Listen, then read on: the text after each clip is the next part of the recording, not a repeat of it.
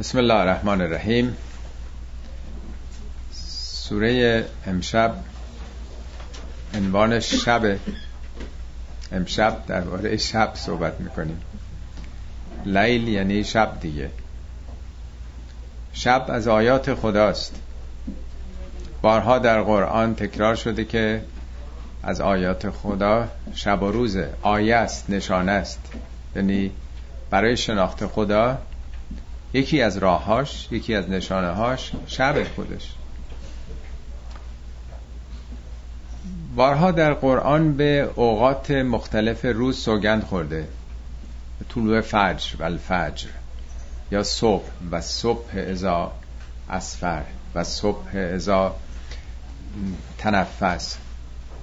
بعد از طلوع فجر صبح و بعد و زها موقعی که خورشید حالا در میاد. به اون موقع. اینا همه معنا داره. اینا همه مجازیه برای انتقال یه معنایی که پشتش هست. به عصر سوگند خورده. به اول شب. خود شب هفت بار سوگند در قرآن آمده به گاه های مختلف شب. میگه اول شب در واقع خب اونی سوگنده. وقتی که شب همه جا می‌گیره. و لیل ازا یقشاها یا و لیل ازا یقشا همه چی رو میپوشونه. پرده تاریک شب و همه طبیعت رو فرا گرفته. و لیل ازا سجا. شب موقعی که دیگه آرام گرفت. اون تلاطم مبارزه با نور و اون طوفان‌ها تمام شد شب دیگه آرام گرفت. یا واللیل اذا عسعس. قسم به شب اون موقع که دیگه داره رقیق میشه. واللیل اذا ادبر قسم به شب موقعی که دیگه داره پشت می‌کنه داره میره. با پس این لحظاتش هست. واللیل اذا یسر سوگند به شب اون موقع که دیگه داره آسون میشه. اون سختی هاش شب ظلمته. شب در واقع صفتش تاریکیه ظلمته. ظلم و ظلمت با همن یعنی داره نشون میده که همینطوری که شب یه موقعی مسلط شده چیره شده ولی یواش یواش رقیق میشه. یواش یواش ظلم سبک میشه. یواش یواش رفتنیه. علیسه صبح به غریبن صبح نزدیک نیست. منتظر صبح باشید. اینا همش پیام داره در واقع. یا سوگن به طلوع فجر. در برابر شبهای طولانی و تاریک. وگه نه همینجوری که خب شب و روز همه داریم می‌بینیم دیگه. میگن از آیات بزرگ خداست. 92 بار شب لیل در قرآن در واقع آمده. بنابراین قرآن اینجایی که عنوان کردن که سوگند یا قسم داره شاید بیش از صد بار هست که بخش عمدهشن درباره لحظات و اوقات مختلف شبانه روزیه سوگند خدا مثل سوگندای ما نیست. ما معمولا به مقدسات سوگند می‌خوریم برای اینکه حرفمون رو باور بکنن. ولی خدا که مقدستر از او چه کسی هستش؟ نمیخوادم همینجوری حرفش رو باور بکنیم. و نه به صفات خودش سوگند می‌خورد. سوگند به رحمانیت هم. سوگند هیچ کدومی. همچه سوگندهایی ما تو قرآن نداریم. سوگند خدا که این باب جلوش میاد و شمس و زهاها و لیل و نهار اینا سوگند نیست. در واقع جلب توجه می‌کنه داره تأکید می‌کنه. اهمیت این پدیده رو برای ما داره نشون میده. برای چی؟ برای سخنی که بعدا می‌خواد بگه نتیجه که می‌خواد بگیره. یعنی قرآن به جایی که بیاد از صفات خدا سوگند بخوره. یا بیاد مسائل فلسفی و کلامی و علمی رو مطرح بکنه برای باور کردن یک سلسله چیزایی که حالا می‌خواد دنبالش بیاد. چشم ما رو باز می‌کنه به محسوساتمون به مشهوداتمون به اون چیزایی که همه می‌دونن همگانیه. لازم نیست آدم باسواد باشه. باسواد بی سواد زن مرد کوچک بزرگ شب برای همه داره اتفاق میفته. روز برای همه داره طولو می‌کنه. بنابراین سوگن به یه چیزیست که همه جاییه همگانیه غیر قابل انکار مسلمه بدیهیه. استدلالم نمی‌خواد همه دارن می‌بینن. آفتاب آمد دلیل آفتاب. وجود خودش دیگه. خب و لیل ازا یغشا. قسم به شب از کدوم زاویه داره؟ حالا مطرح می‌کنه. شب اون موقع که دیگه همه جا رو پوشونده. یخشا مزاره میپوشونه. طبیعت رو میپوشونه. پرده شب همه چی رو مخفی می‌کنه دیگه. در قرآن داریم میگه فلما جن علیه لیلو وقتی که شب همه چی رو برای ابراهیم جن کرد. جن یعنی پوشیده دیگه یعنی پنهان شب. یعنی شب همه چی رو جن می‌کنه. همه چی رو میپوشونه. دیگه محسوس نیست نمی‌بینیم. خب این یه سوگند. در مقابلش. و نهار ازا تجلا. قسم به روز البته این قسم ارز کردم ما میگیم قسم برای که مطلب فهمیده بشه. و اینه کلمه قسم نیست واوه واو تأکیده در واقع. کی؟ اون موقعی که تابان میشه تجلی می‌کنه جلوه پیدا می‌کنه. یعنی وقتی که روز میاد خود روز که تنها نور رو نمی‌بینیم در پرتو نوره که حالا طبیعتی که پوشونده شده بود حالا جلوه می‌کنه. تجلی پیدا می‌کنه. اما سوگند سوم. و ما خلق ذکر و الانثا اینم باب سوگند دیگه. سوگند به ما. ما یعنی آنچه. نمیگه من. اگه گفته بود من اون کسی که خلق کرد می‌گفتیم خدا خلق کرده. ولی وقتی میگه ما هیچ وقت درباره خدا ما نمیگن دیگران. ما یعنی عواملی فعل و انفعالاتی پدیده هایی که در نتیجه اون پدیده ها و فعل و انفعالات نر و ماده آفریده شده. آنچه در واقع. خب این سوگندم ناشی از اون دوتای اولیه. اگه طبیعت همیشه روز بود کره زمین یا همیشه شب بود آرام راکت ساکن هیچ اتفاقی نمیافتاد.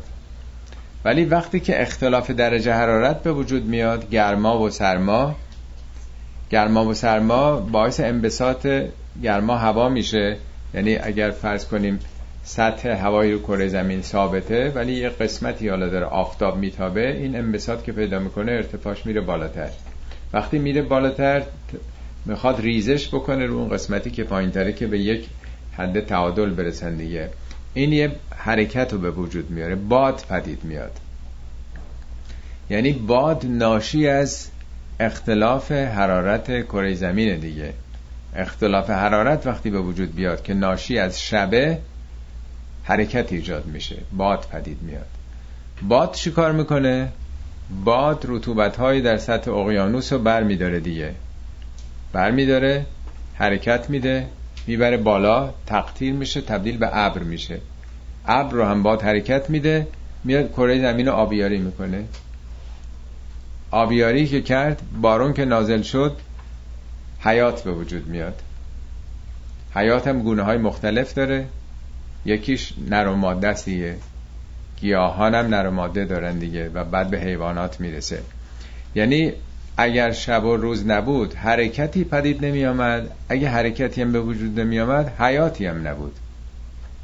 خدا حی و قیومه.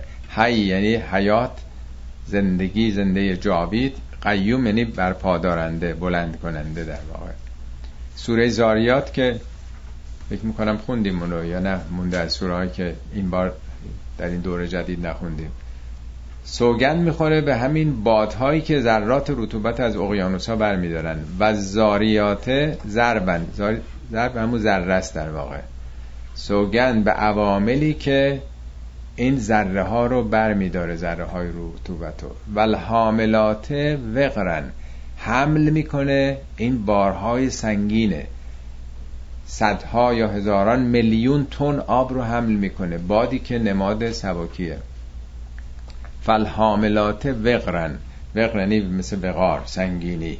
این سنگینی حجم تمام حجم و وزن تمام رودخانه های کره زمانی حساب بکنین چقدر میشه. رودخانه های عظیم که درش کشتی را نمی‌کنه. همه اینا کجا اومده؟ باد اینا رو فرستاده بالا دیگه. فلجاریات یسرن. همه اینا رو به یسر و آسانی جریان میده. هزاران کیلومتر می‌بره این بر اون بر. فالمقسمات امرن. بعد تقسیم می‌کنه اینا رو. در هر نقطه زمین طبق فرمولی در واقع. اون سوگندای ابتدای سوره زاریات همین مکانیزم ابر و باد و مه و خورشید و فلک در کارنده. پس شب و روز رو خدا پدید آورده. اختلافات رو این تضاد رو تضاد ظاهری یعنی تفاوت میشه گفت. از درون این گرما و سرما سکون و حرکت تاریکی و روشنایی حیات پدید آمده. حیات هم اون سلسله مراتبی که عرض کردم. البته زوجیت تقریبا حدود یک پنجم عمر کره زمینه که زوجیت پدید آمده. قبلا زوجیت نبود. یا در واقع نر و ماده روی بدنه گیاهان بودند. هر دوش تو یکی بودند. از موقعی که زوجیت پدید آمد چرخه حیات شتاب خیلی خیلی بیشتری به خودش گرفت. چون انتقال به صلاح ژنهای متفاوت نر و ماده این تفاوت ها گونه های خیلی جدیدی رو پدید آورد. در قرآن است میگه سبحان الذی خلق الازواج کلها. منزه اون خدایی که بی عیب پرفکت اون خدایی که زوجیت رو آفرید. مما تم به طول ارز از گیاهان روی زمین. این دو قرن پیش بود. سه قرن پیش تازه تشخیص دادن گیاهان نر و ماده داره. این 1400 سال پیش داره میگه که آنچه که از زمین می‌روید اینا زوجیته مما تم به طول ارز و من انفسهم از خداتون و مما لا یعلمون. از خیلی چیزا که نمی‌دونید. اونام زوجیت رو. موقع اتم چه می‌دونستن که پروتون و نوترون هست و یا حالا که بلک هول ها و زوجیت رو در عالم کهکشان هم دارن می‌بینن. دو, دو تا چیزی که با هم دارن کار می‌کنن. پس از اون تحرکی که تو طبیعت به وجود آمده در واقع نرو ماده به وجود آمده.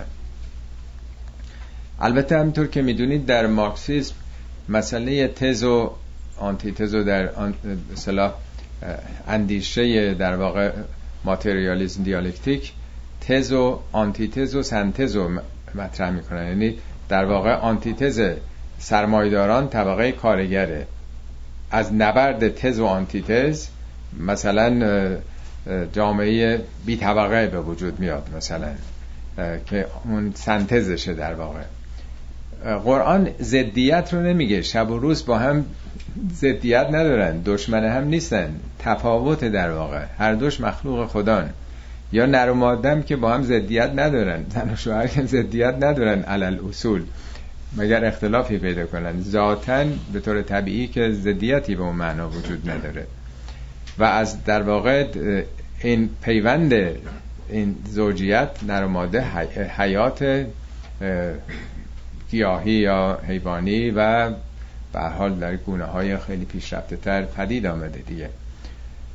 حالا پس توجه در واقع به این دوگانگی در طبیعت هست از شب و روز و نرم ماده که چگونه منشأ توالد و تناسل و تکامل شدن در کره زمین. خب همه جا قرآن وقتی که سوگندی می‌خوره به دنبالش یک جواب سوگندی هست. یه نتیجه ای می‌خواد از او بگیره. نتیجه این سوگندا چیه؟ ان سعیکم لشتا. ان تأکیده. جز ادوات تأکیده. لام لشتام تأکیده. شتا جمع شتیته. شتیت یعنی پراکنده. اشتاتن. گروه گروه دارن میرن. روز قیامت میگه اشتاتن لیرا اعمالهم. یا گیاه های مختلف و طبیعت میگه نباتن شتا. انواع گیاهان. هزاران نوع. سعی شما تلاش شما هم پراکنده است. متفرقه. یه جور نیست. همینطور که شب و روز با هم فرق داره. همینطور که نر و ماده با هم فرق داره. خب چرا فرق داره؟ رفتار گربه ها همه جای یکسان سگ ها یکسان همه موجودات مطابق فرمان ژن عمل می‌کنن. تا قرائز طبیعیشون از عمل می‌کنن.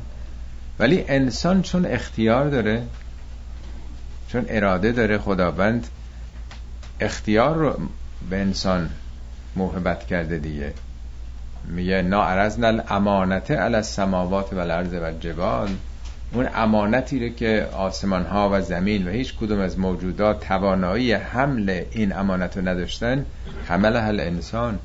انسان پذیرا و قابل این آزادی شد اختیار شد. یعنی هیچ موجودی نمی‌تونه. درخت که نمی‌تونه یه روز درخت باشه یه روز نباشه یه روز بشه بوته. کوه که نمیشه یه روز اینجا باشه یه روز اونجا باشه. ولی انسانی که هر کار دلش بخواد می‌تونه بکنه.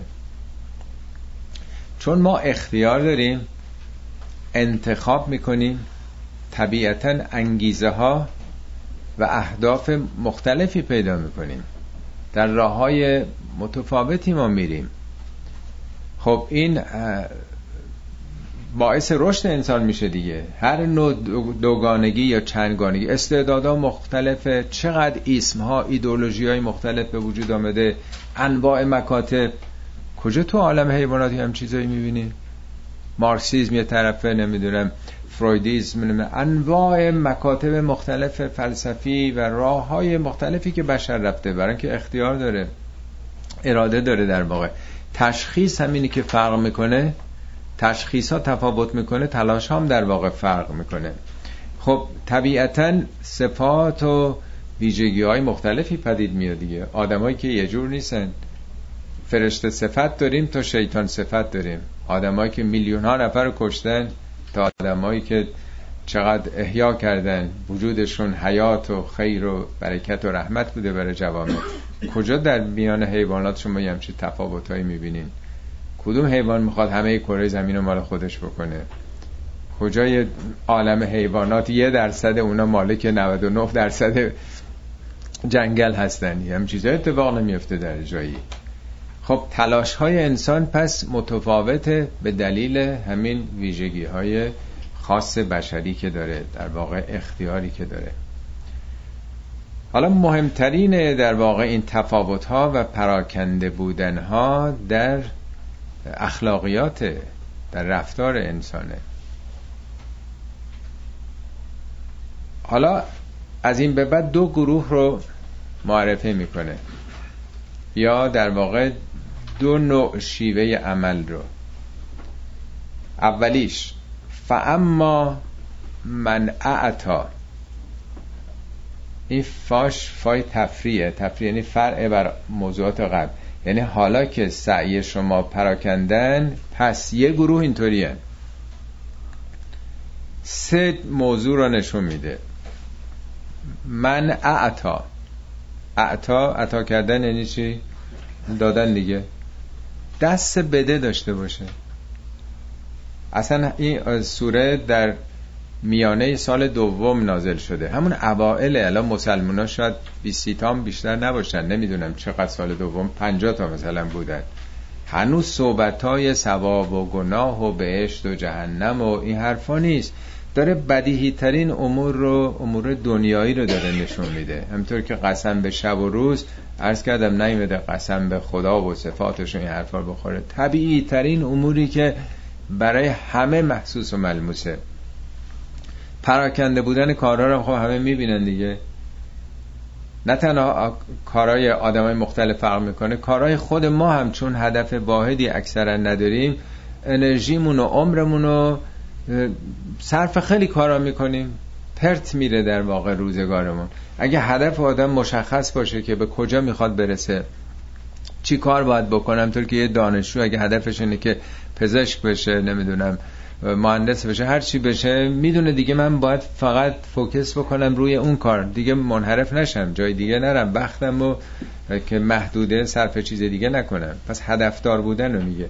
چون هدف ها مختلفه پس نتایج شتا متبرع خواهد شد. اولینش اینه که و من اعتا کسی که بده. حالا بعدها مسئله انفاق مطرح شد. هنوز تو سال وسط سال دوم هنوز 23 سال طول کشیده این کتاب بیاد. هنوز این مسائل مطرح نبوده. کلمه صدقات و انفاق و نمی‌دونم زکات و این حرفا. اینا اوائلشه. کلی. تو انقدر تو خودت نباشی همه چی رو برای خودت بخوای. همون شعره که میگه مثل تیشه نباشین که هرچی می‌زنه به سمت خودش داره می‌کشه. مثل اره باشین. یه مقداری طرف خودشه یه طرف یه مقداری هم خاک چوب بیرون میده دیگه در واقع.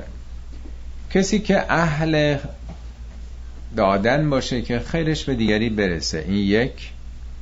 دو و تقا اتقا باب افتعال تقواست توقاست یعنی پذیرش کنترل نفس داشته باشه.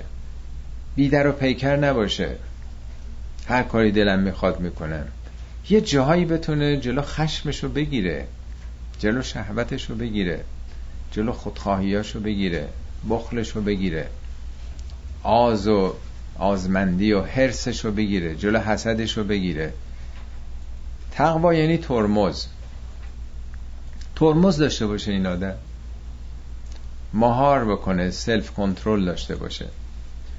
چند سال پیش که یه بار این سوره رو بحث می‌کردیم ارز کردم که من شاید اولین تمرین و به صلاح مشق تحقیق روی قرآن رو آغاز کردم. شاید حدود مثلا پنجاه سال پیش باشه. یه کتابی از اریک فروم بود به نام هنر عشق ورزیدن. خیلی کتاب معروفی شد تو ایران خیلی تجدید چاپ هم شد.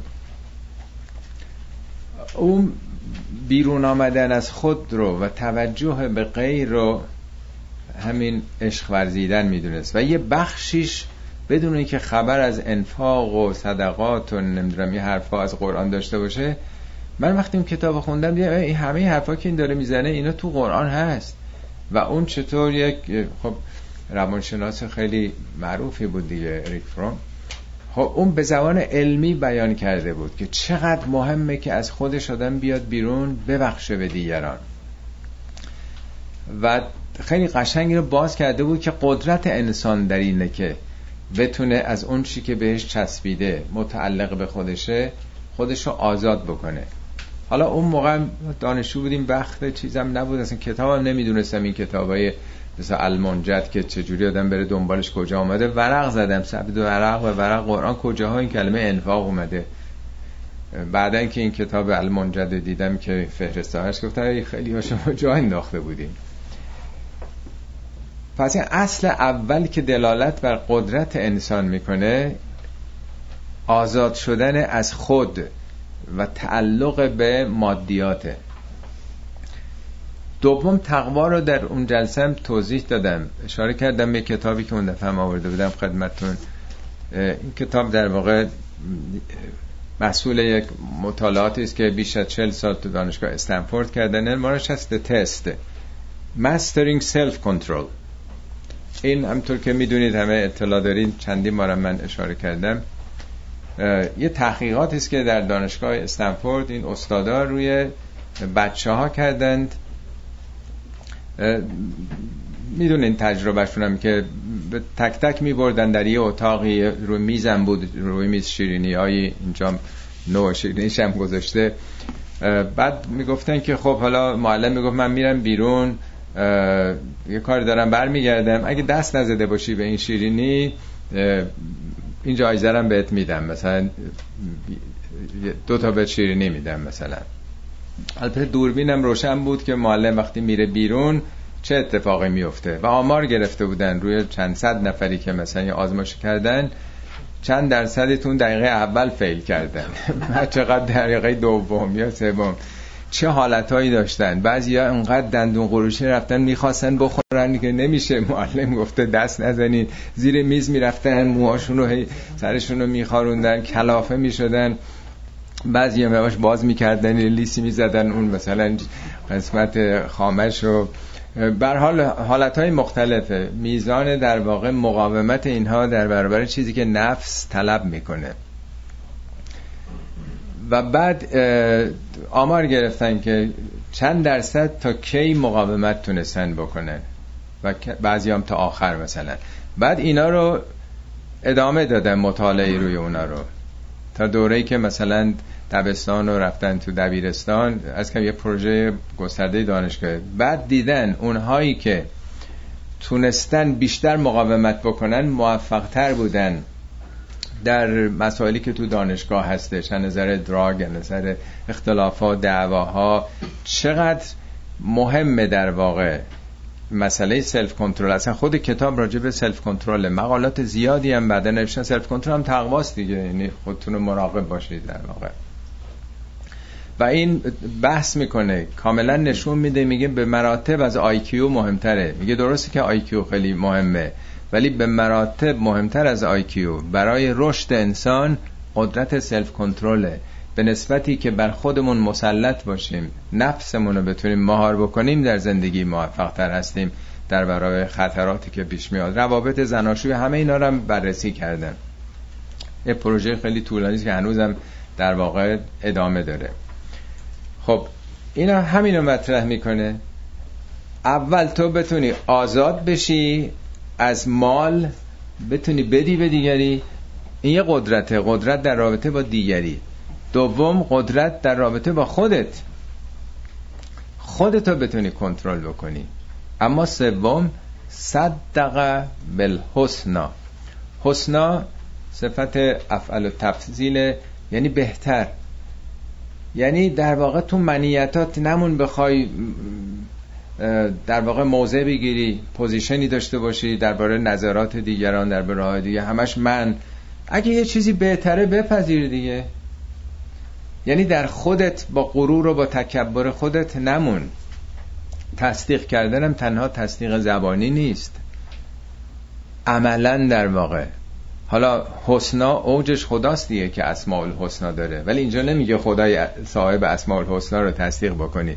داره با مسائل بدیهی. یه آدمی که طبیعتش ذاتش فطرتش عاشق خوبی هاست. عاشق خودش نیست. هر چی که خوبه تایید می‌کنه. اگه یه جای یه کار خوبی دارن می‌کنن روی خوش نشون میده تشویق می‌کنه تایید می‌کنه اگه بتونه پشتیبانی می‌کنه. هر چیزی که قشنگ خوب مثبت میپذیره. یعنی وجودش پذیرای خوبی هاست چیزایی که بهتر هر چی بهتر بهتر. این سه حالت در واقع. اولینش در رابطه با مردمه دومیش در رابطه با خود سومی در رابطه خداست دیگه. خدا منشه نیکویی هاست دیگه. خدا اسماء الحسنا داره دیگه. یعنی با خلق با خود با خدا. در قرآن بارها شاید چل پنجاه بار این سه تا موضوع رو مطرح می‌کنه.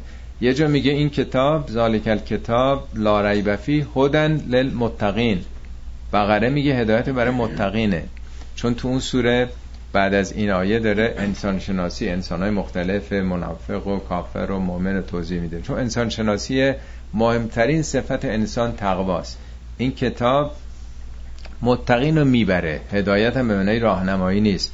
اینا رو به راه رشد و کمال می‌بره. یعنی با نیروی تقواست تو می‌تونی رشد کنی. تو سوره نمل که مسائل ایمانیه میگه این کتاب هدایت برای مؤمنین. در سوره فرقان سوره لغمان که راجع به احسان به مردم میگه این کتاب هدایت و بشارت برای محسنین. پس محسن و مؤمن و متقی سه تا آدم نیستن. انسان رشد یافته در ارتباط با نفس خودش آدم متقیه. خودشو مهار می‌کنه. در رابطه با مردم محسنه. نیکوکاری می‌کنه. در رابطه با خدا مؤمنه. ما به خودمون که مؤمن نیستیم به مردم که مؤمن نیستیم. ایمان در رابطه با خداست. احسان در رابطه با خلق خدا. تقوا در رابطه با خود انسان. نفس خود انسان. خب پس این ستا رو که مطرح می‌کنه به طور کلی از صحبت از اسلام و یهودیت و مسیحیت هر آدمی با هر آرمانی با هر در واقع شرایطی که داره زندگی می‌کنه تو هر کجای دنیا اگه این سه اصل رو داشته باشه حالا میگم که چی میشه. آدم خیری باشه خودشو مهار بکنه و هر خوبی رو تایید بکنه. اصل همیناست. بعدها که حالا مسائل چیز دیگر رو مطرح می‌کنه تو سورایی که بعدا میاد دیگه عناوین مثلا ثواب و گناه و آخرت و غیره. اینجا مسئله این اصول روانشناسی زیربنایی در واقع. نتیجه چه میشه؟ فسن و یسره للیسرا نمیگه ثواب به حسابش می‌ذاریم بهش میدیم. ف یعنی پس. پس یعنی در نتیجه. نتیجه چه خواهد شد؟ س یعنی به زودی. نو رو یعنی ما آسون می‌کنیم. فن سن و یسره للیسرا ما بارها مرز کردم هر جا میاد یعنی این سیستم و این نظامات رو داره نشون میده. نظاماتی که در روح و روان خودش هست. طبیعت نیروهای طبیعت همه اینا البته خدا اینا رو طراحی کرده. ما او رو آسونش می‌کنیم برای آسونی ها یعنی چی؟ اگه آدم تمرین نکرده باشه که بده ببخشه من اعتا خیلی سخته براش. خیلی سخته. بعضی وقتا جون کندن هم سختتر میشه از مال کندن. چقدر برای کسانی سخته؟ خب ولی وقتی که داد براش آسون میشه. سختی کجا؟ سختی که بیرون نیست. سختی در وجود منه. من برام سخته. نفسم اجازه نمیده که از اون چی که خرج کردم در آوردم مال خودمه از این بدم. یعنی مانع در وجود منه. سختی خود من هستم که نمیدم. نیست؟ خب پس وقتی که تو شروع کردی به دادن خودت داری آسون میشی. فسن و یسر هو. هو زمیر هو یعنی خودش. خودش رو داریم آسون می‌کنیم. برای چی؟ برای آسونی ها. آسونی ها یعنی چی؟ آدم وقتی که دست دل باز باشه این آسانیه دیگه. یعنی وجودش آسون میشه برای آسانی ها مثل درس خوندن. اولش چقدر سخته ولی وقتی که آدم شروع می‌کنه علاقه پیدا بکنه به درسی چقدر علاقه پیدا می‌کنه. عاشق این کار میشه ذوق پیدا می‌کنه. آسون میشه وجودش برای آسون فراهم فرا گرفتن. در ورزش همینطوره در هنر همینطوره در هر چیزی همینطوره. یعنی می‌خواد بگه تو اگه بدی و تقوا داشته باشی و خوبی ها رو هرچی بهتره رو بری دنبال چیزای بهتر. یک حرکت رو به بهتر بهتر شدن داشته باشی. خب تو خودت روز به روز در اون مسیر موانع وجودیت برداشته میشه. تسهیلاتی برای خودت به وجود میاد. توفیق پیدا می‌کنی. فسن و لل یسرا یسرا مقابل اسراست میسر میشه برات. برات فراهم میشه این شرایط. حالا خودتون دیگه می‌تونید در ذهنتون مجسم بکنید در تجربیاتی که خودتون تو زندگی کردید که همه اینا تمرینیه. همه موانع در وجود خود ماست در نفس خود ماست. اما در جهت مقابلش. و اما من بخله کسی که بخل بورزه. بخل مقابل چیه؟ اعتاس دیگه. وستقنا مقابل چیه؟ تقوا. تقوا یعنی خودش آدم کنترل کنه. من نباید اینجا این حرف رو بزنم. من نباید غیبت بکنم. من نباید حسادت بکنم. من نباید ولی وقتی آدم خودخواه باشه مغرور باشه من کار دارم بخواد بکنم. به کسی چه مربوطه؟ غیر از اینه. آدما هر چی متکبرتر باشن مغرورتر باشن دلیل نمی‌دونم. من چرا باید جلو عصبانیتم بگیرم؟ هر چی دلم خواه جوابش میدم پدرشم در میارم. کسی وقتی جلودار آدم نباشه قدرت داشته باشه از چیزی نترسه از خدایی از آخرتی از قانونی از دیگران. و هر کار دلش می‌خواد می‌کنه. میگه وستقنا استقنا باب استفعاله. یعنی تمایل به این داره. آمادگی اینو داره که هر کاری دلش می‌خواد بکنه. کاملا ضد تقواست. استقنا بینیازی از کنترل خود از مهار خود از داشتن تقوا.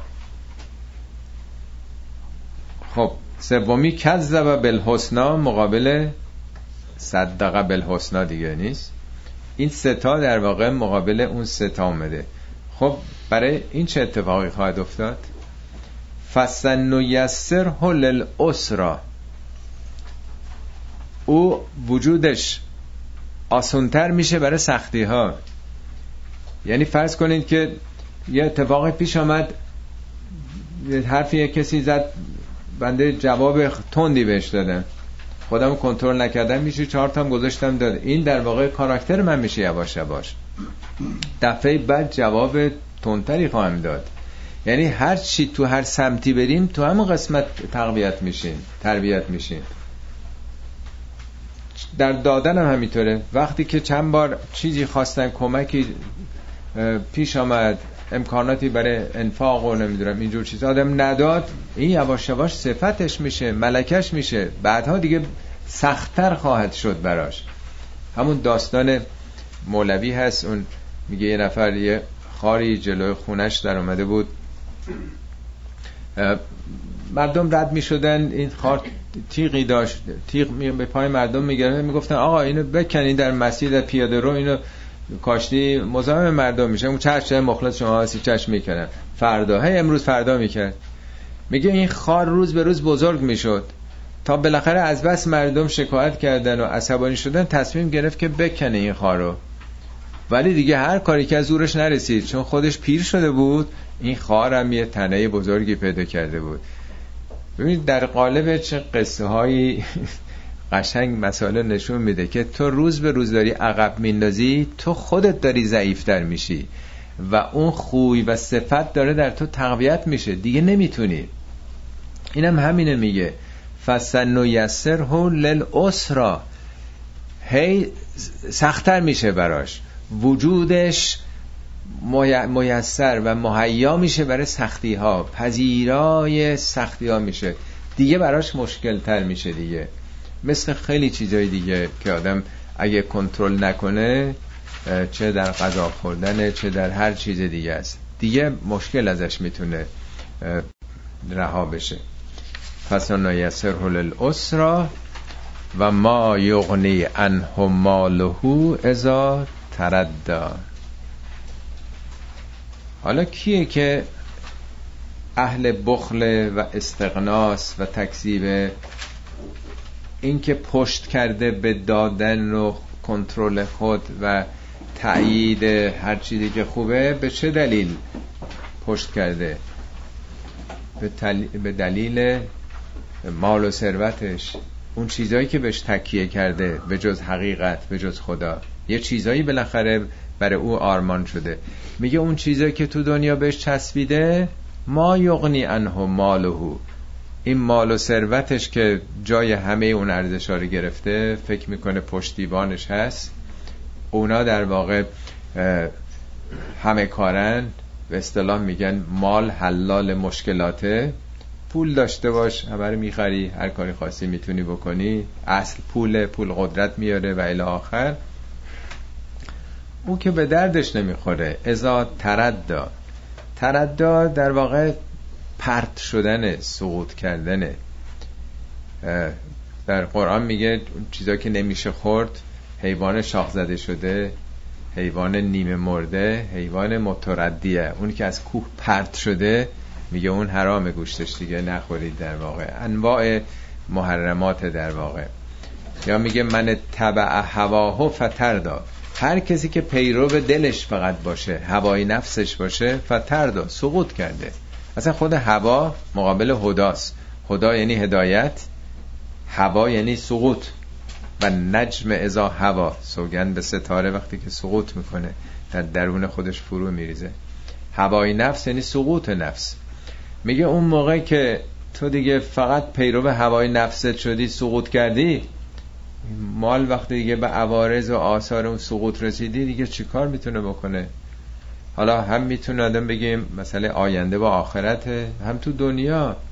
دیگه آدم وقتی که در اوج این منیت ها سقوط کرده به اون بدبختی ها و عوارض مالپرستی و رقابت های دنیایی بیفته دیگه چیکار می‌تونه مال براش بکنه؟ مریض که بشه تصادفی بکنه نمی‌دونم خیلی چیزای دیگه.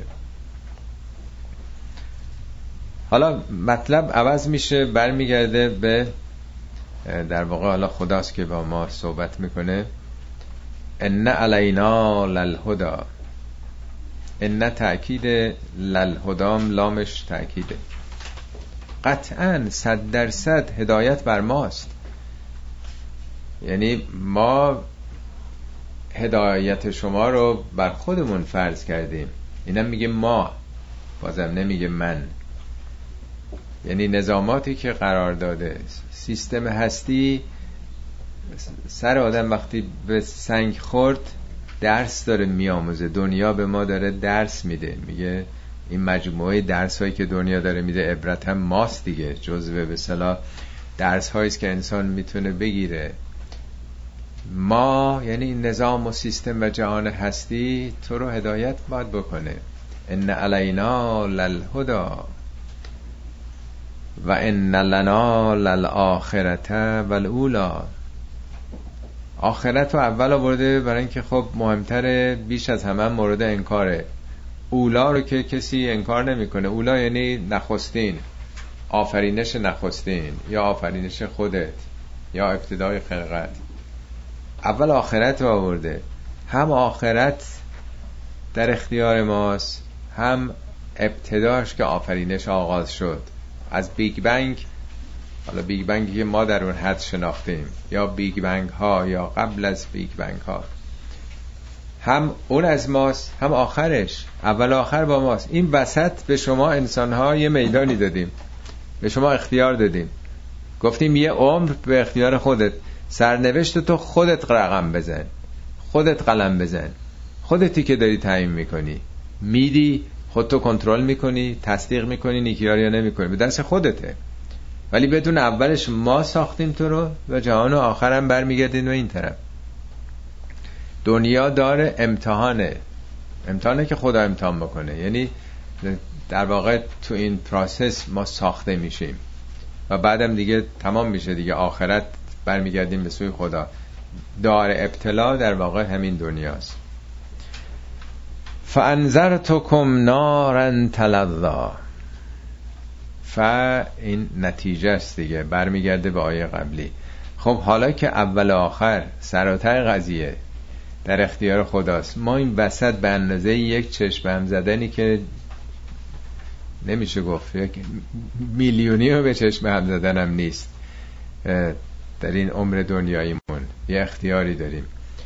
خب میگه پس انذار میدم شما رو. انذارم هشداره. کلمه انذار یعنی اعلام خطر از چیزی که امکان بقوعش براتون هست. از نارن تلزا آتشی که زبانه می‌کشه. بارها هم عرض کردم وقتی که نکره میاد در قرآن معرفه نیست. اگه النار بود النار با الفلام معرفه آمده و معلوم همه آتش دنیاست. وقتی نکره میاد یعنی آتش دیگه است. میگه نار الله الموقدت التي تطلع علی الافئده آتش خدایی که از دلهاتون زبانه می‌کشه. نار الله آتش خدایی که تطلع علی الافئده فعاد حالا قلب مغز هرچی هست. یا میگه مال یتیم رو نخورید. اونا که مال یتیم رو می‌خورند انما یعکلون فی بطونهم نارن. این داره آتش می‌خوره و سیسلون سعی را به زودی این آتش می‌گیره. این آتش نارن اونجا نکره میگه. نه آتش معمولی. مگه ما نمیگیم که دلم سوخت دلم کباب شد. جیگرم کباب شد. نمیگن. این اصطلاحات هم هست دیگه تو فارسی هم ما داریم دیگه. دل طرف رو سوزوند. دل خودش میسوزه دیگه. اینا در واقع آتش دلیل به اون معنا نسوخته ولی سوختن مجازیه در واقع. در زبان فارسی هم فراون داریم در واقع. تمثیل و مجاز و در واقع متافور اینا حالت استعاره داره در واقع. همه جای قرآن اون چیزایی که مربوط به نکره میاد همین معانی مجازی رو داره. تو این سوره چهار بار همه جا میگه ما خداوند با زمیر متکلم مع غیر سخن گفته. این خیلی مهمه در فهم آیات. فقط تو این یه آیه است که گفته من. فانذر توکم نمیگه فانذر ناکم چرا اینجا متکلم وحده خدا به کار برده؟ من شما رو هشدار میده؟ برای اینکه حالت وقتی تهدید هست طرف باید بفهمه با کی طرف دیگه. اگه می‌گفت ما ما تو رو تهدید می‌کنیم این ما کیه؟ فرشتگان هم فرشتگان چی رو تهدید؟ قوانین نظامات یعنی چی؟ اونا هشدار میدن. هشدار یعنی با خدا طرفی. خیلی چیزها هست که عبادت برای خداست در واقع. خیلی چیزها رو قرآن همه جا خدا بعد وقتی صحبت می‌کنه با متکلم وحده است. ولی اکثرا شاید مثلا سه برابر مواردی که به صورت متکلم وحده است به صورت متکلم غیر آمده که نظامات و سیستم رو در واقع می‌خواد بگه. خب در اون آتش چه کسانی در میان؟ لا یسلاها الا الاشقا. سلیه یعنی ملازم شدن با او یکی شدن. نه که توی آتشه که میریم توی اونجا. ملازمت میشه.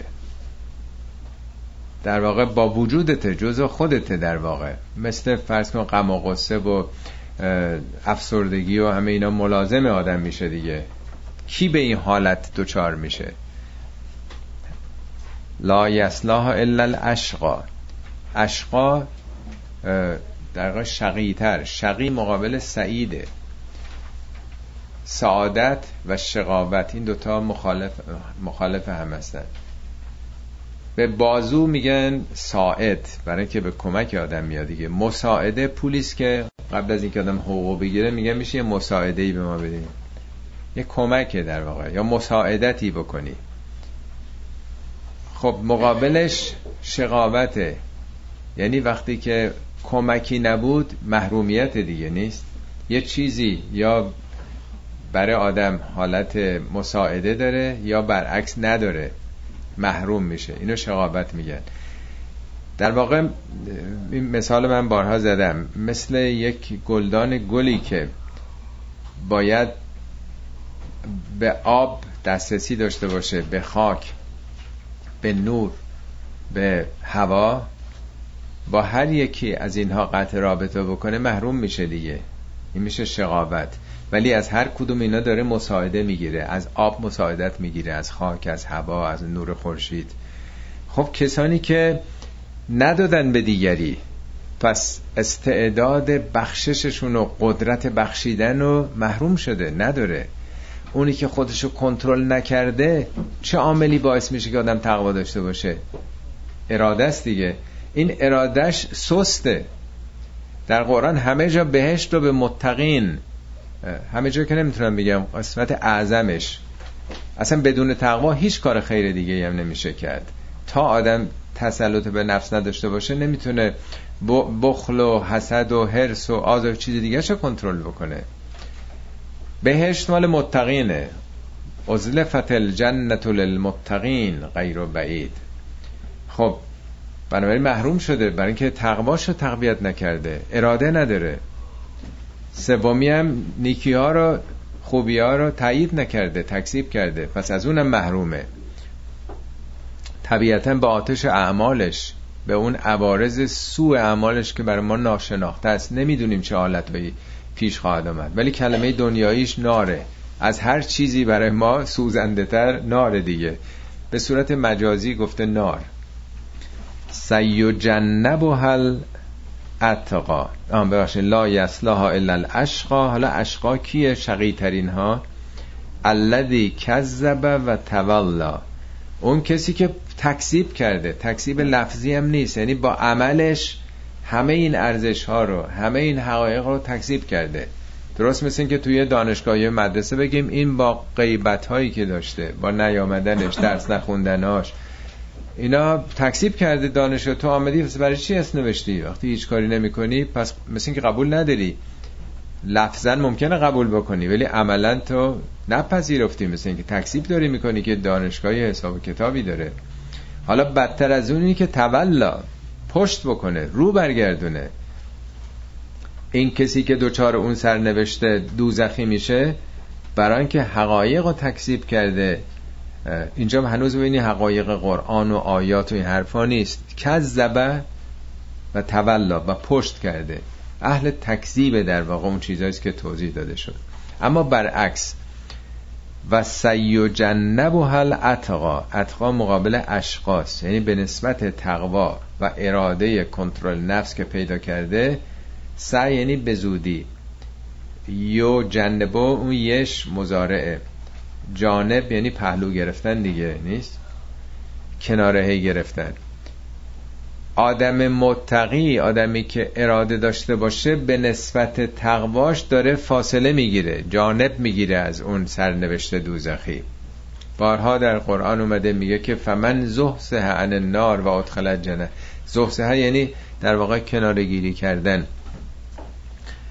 یا میگه که این کسی که دنبال ثروت همش به عمر زیاد چسبیده و ما هو به مزحزهی من العذاب. ان اگه 100 سالم 200 سالم 300 سالم عمر بکنه که با عمر آدم از عذاب فاصله نگرفته.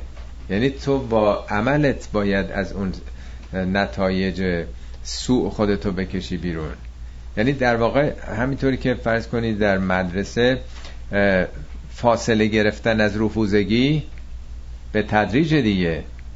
از همون روز اول که در واقع توجه نکرد به درس معلمش و تمرین رو حل نکرد یه, یه پله افتاده دیگه نیست. پس فاصله گرفتن از اون نتایج آخر سال نتایج بعد آخر سال به تدریج روز به روز در واقع ساعت به ساعت فاصله گرفتن و جانب گرفتن از اون نتایج دوزخی شدن تو دنیاست. و با کارهای بی نهایت کوچک ماست که هر روز هر لحظه که از صبح از خونه میایم بیرون در واقع با اعمال روزانمون داریم فاصله می‌گیریم یا نزدیک داریم میشیم. حالا تقوای چی رو داره مطرح می‌کنه؟ اینجا یه مستاق و نمونهش رو میاره. الذی یعطی ماله یتزکا. کسی که مالش رو میده برای چی؟ برای ریاکاری؟ برای معروف شدن؟ برای اینکه یکی بده ده تا بگیره. نه مالش رو میده برای اینکه خودش پاک بشه. از چی پاک بشه؟ از آلودگی مال پرستی چسبیدن به دنیا. بتونه اسارتش رو از مال از دارایی پاک بکنه آزاد بشه.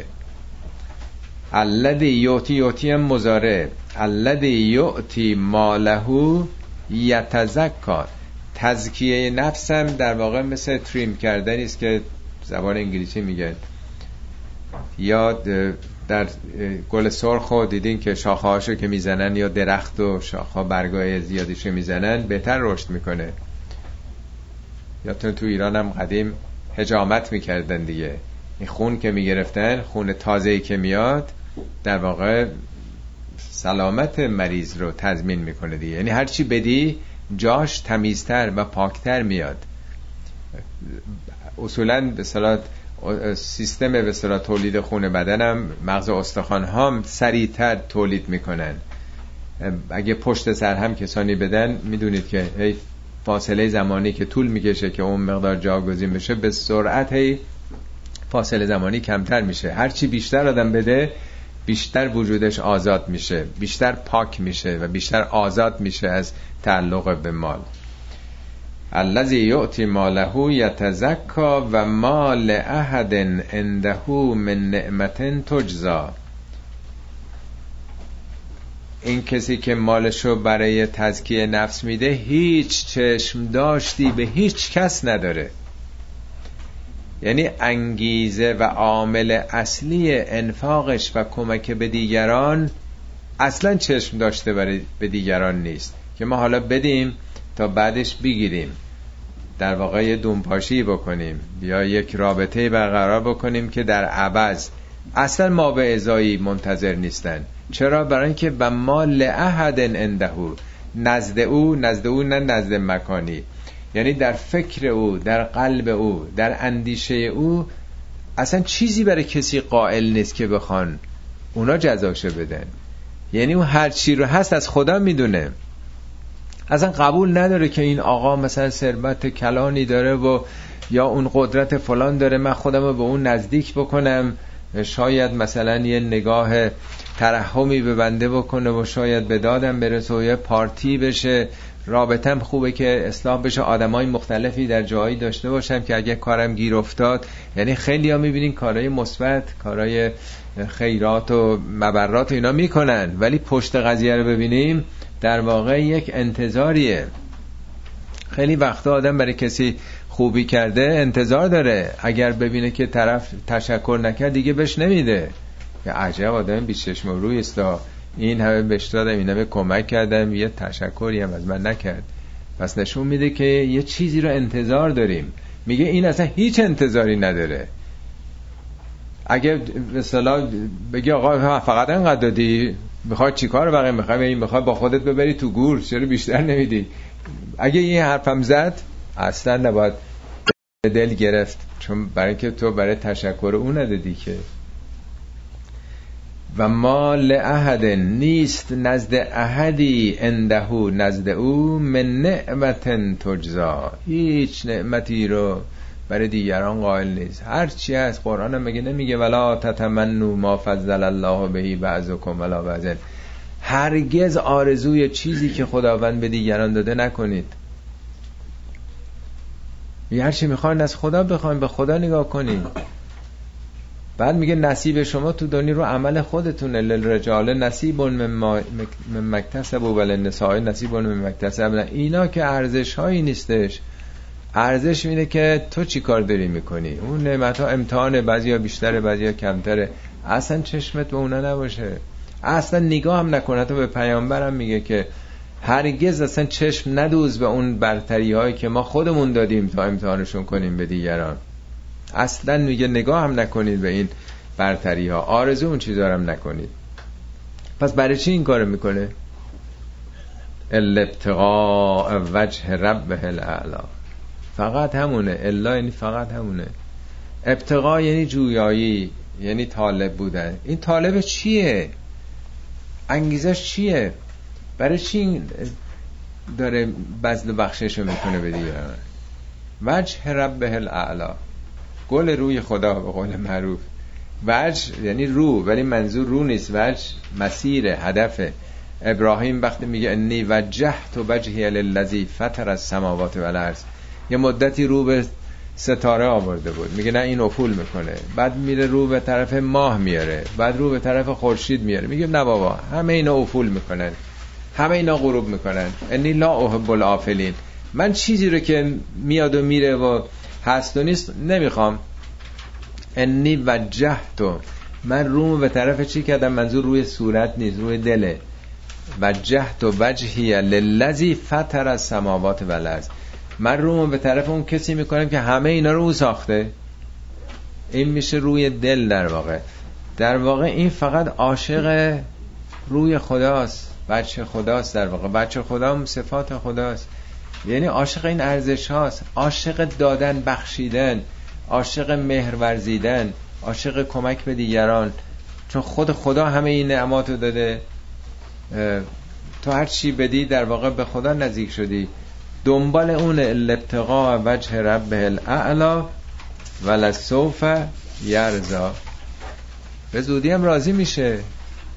بقیه دنبال رضایت از خونه و زندگی و مال و این دارایی هستن. این رضایت رو در رضایت معبود معشوق انتخاب کرده. به زودی خودش هم راضی خواهد شد. همونجا که میگه یا ایتو ان نفس المطمئن ترجی الى ربک راضیتا مرضیه فدخلی فی عبادی ودخلی جنتی. این سرانجام کسانی که دنبال رضایت حقا خودشونم به رضایت واقعی خواهند رسید. نه این رضایت های موقت دنیایی. صدق الله العلی العظیم.